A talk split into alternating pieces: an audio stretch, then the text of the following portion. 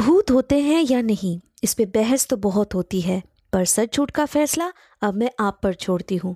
तो स्वागत है आपका घोस्ट स्टोरीज इन हिंदी में, जहाँ मैं हूँ आपकी होस्ट विदिशा, और अब से हर हफ़्ते शुक्रवार को आप मुझे सुन पाएँगे एक्सक्लूसिवली ऑन स्पॉटिफाई आज ही घोस्ट स्टोरीज इन हिंदी को स्पॉटिफाई पे फॉलो करें और बेल आइकन को दबाना ना भूलें, जिससे मेरी हर कहानी आप सुन सकेंगे सबसे पहले।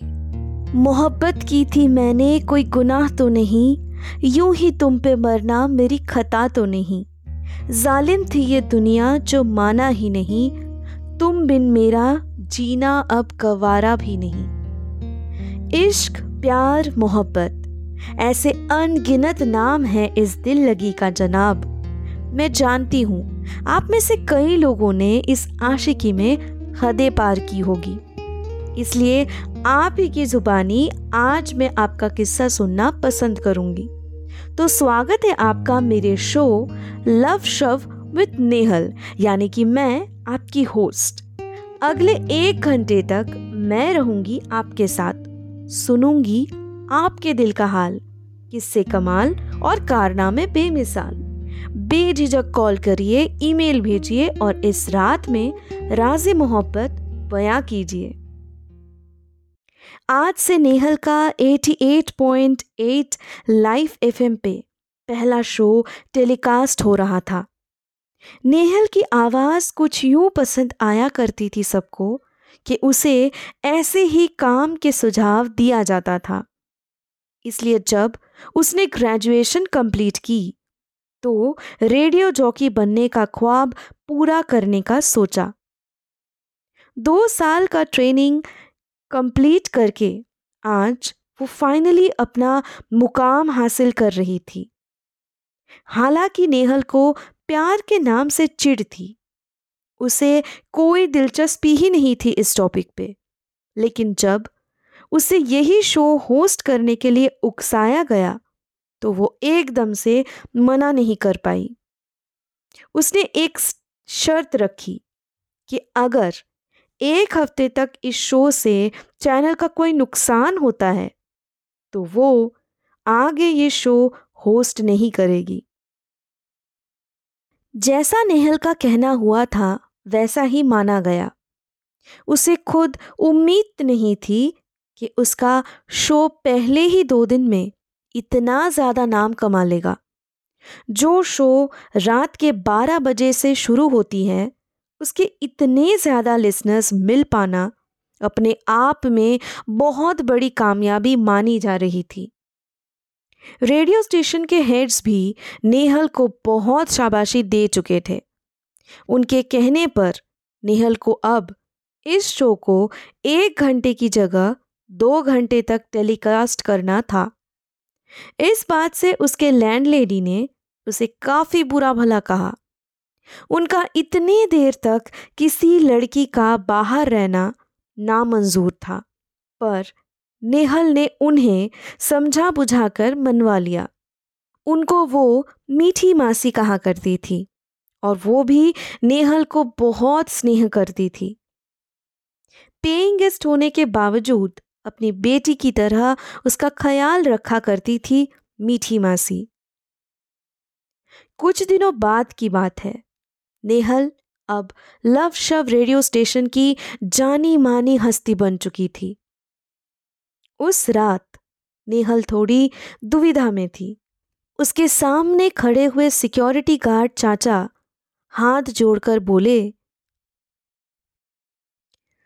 बिटिया, तुम्हारे अलावा किसी से इस बात की मंजूरी मिलना नामुमकिन था।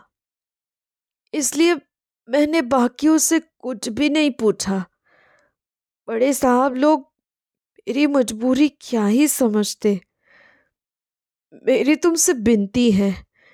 बस चालीस से पैतालीस मिनट ही लगेंगे मुझे। बस यूँ जाऊँगा और आऊँगा।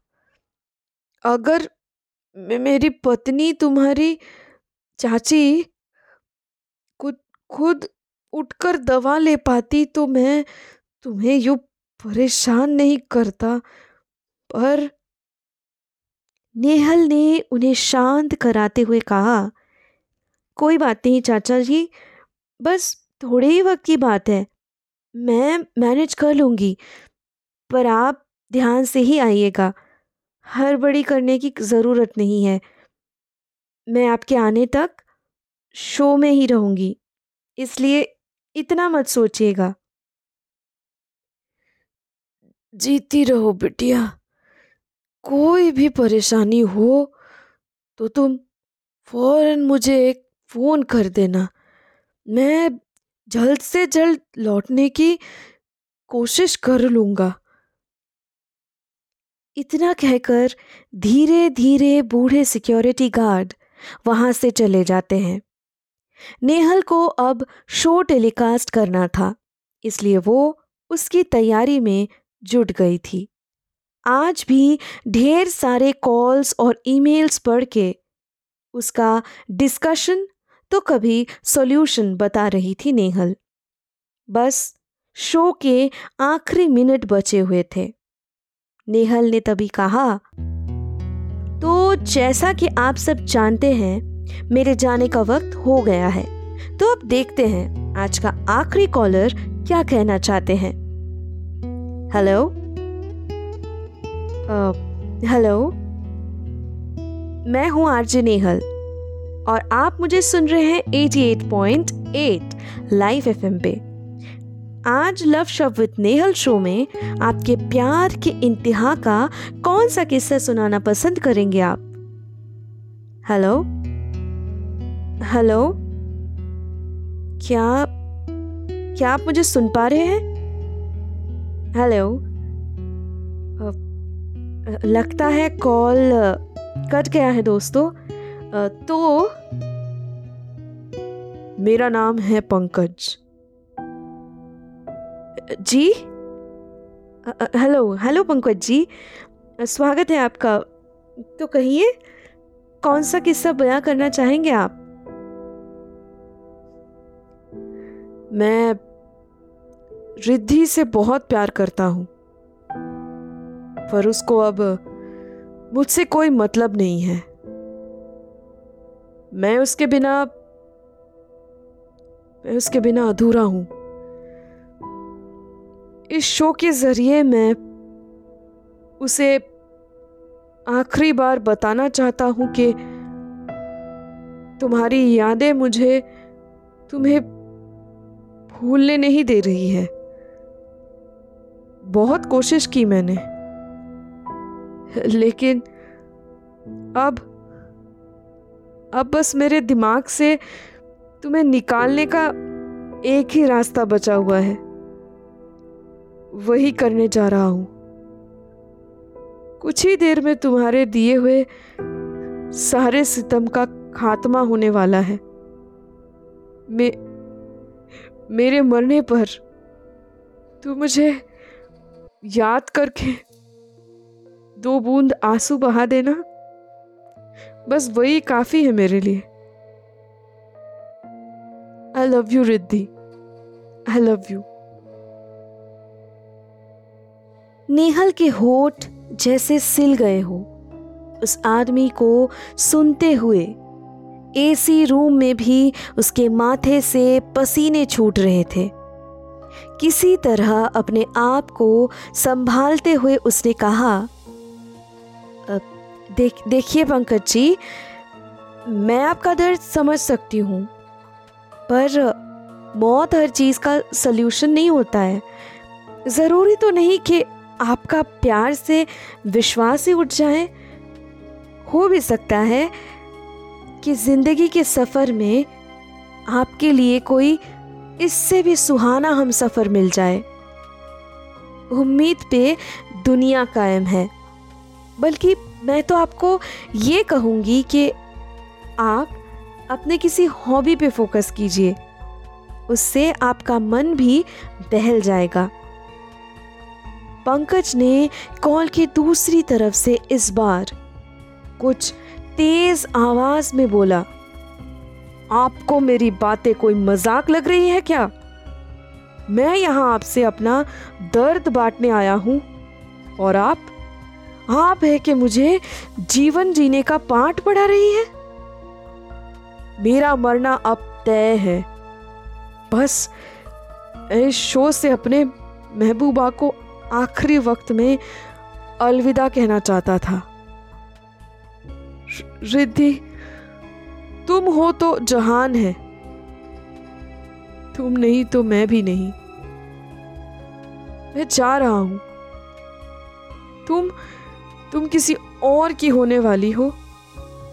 ये मैं जीते जी नहीं देख पाऊँगा। पर तुम खुश रहना। खुश रहना। नेहल को कुछ भी समझ नहीं आ रहा था वो कैसे पंकज को मरने से रोके। वो ये भी भूल चुकी थी कि चलते हुए शो में ही अब वो पंकज जी से मिन्नतें करने लगी है। पंकज जी, प्लीज़, आप ऐसा कुछ भी मत कीजिएगा। प्लीज़, मैं आपसे रिक्वेस्ट करती हूँ, अपने फैमिली मेंबर्स का तो सोचिए, मेरी बात मानिए। हेलो पंकज जी। आ, आ, आप मुझे सुन पा रहे हो ना? हेलो? हेलो कुछ बोलिए। कुछ बोलिए प्लीज़ पंकज जी। पर कॉल तब तक डिस्कनेक्ट हो चुका था। नेहल अपने माथा पकड़े बैठी हुई रह गई थी। उसने कभी कल्पना भी नहीं की थी कि वो आज ऐसे एक हादसे का शिकार होगी। अगले दो पलों के इंतज़ार के बाद उसे अपने शो का याद आते ही कुछ माहौल को बदलते हुए उसने कहा दोस्तों, पंकज जी शायद मज़ाक के मूड में कह गए ये सारी बातें। उनका इरादा हमें प्यार के इंतहा को दिखाना नहीं, अपने प्यार से कबूल करवाना था कि वो कहीं से आकर उनको रोक ले। लगता है रिद्धि जी रोज़ाना इस शो को सुनती है। और अगर ऐसा है तो मैं आपसे कहूँगी रिद्धि जी कि अपने सच्चे प्यार को क्यों ना तड़पाए? मजबूरियों को खुद पे यूँ ना आजमाए। तो दोस्तों, इसी के साथ आज का शो खत्म होता है। फिर मिलेंगे कल, इसी टाइम नए दास्तानों के साथ। स्टे ट्यून्ड रूम से निकलकर कॉरिडोर से आगे बढ़ते हुए निहल बस पंकज के कॉल का सोचे जा रही थी। क्या सच में पंकज सुसाइड ही करने वाले थे? कहीं ऐसा तो नहीं कि वो एक प्रैंक कॉल था? हाँ वही होगा। ऐसे रेडियो शो पे कोई क्यों अपने मौत का तमाशा करवाएगा? तमाशा नहीं। ये हकीकत ही है, आरजे नेहल। कॉरिडोर के दूसरे किनारे पे खड़े हुए किसी आदमी को नेहल ने देखा, और वही नेहल को पुकारते हुए ये सब कहे जा रहे थे। कौन है? आप यहाँ क्या कर रहे हैं? अंदर कैसे आए आप? नेहल डरी हुई आवाज़ में बोली उसे याद ही नहीं था कि सिक्योरिटी चाचा अब तक वापस नहीं आए हैं। अगर आए हुए होते तो इस तरह कोई भी अनजान रेडियो स्टेशन में यूँ मुँह उठाए नहीं आ पाता। उस आदमी ने दोबारा कहा, आपको तमाशा देखने का शौक है तो वही सही। आइए, मेरे सच्चे प्यार का नजराना मैं आपको ही पेश करता हूँ। ताकि आपको इतना समझ आ जाए कि बस मोहब्बत के चंद अल्फाज रेडियो पर सुनाना ही काफ़ी नहीं होता है। उसकी गहराई को नापना भी आना चाहिए। व्हाट ये क्या बकवास बोले जा रहे हैं आप? कौन है आप? सामने क्यों नहीं आ रहे हैं? क्यों अंधेरे में क्यों खड़े हैं? क्या चाहिए यहाँ आपको? मैं पंकज हूँ। मेरी आवाज़ इतने से वक्त में कैसे भूल गई आप? चलिए, अब आवाज़ के साथ मेरा दर्शन भी कर लीजिए। उस आदमी का ये कहना होते ही कॉरिडोर के दूसरे तरफ़ कुछ लाइट्स अपने आप ऑन हो जाते हैं।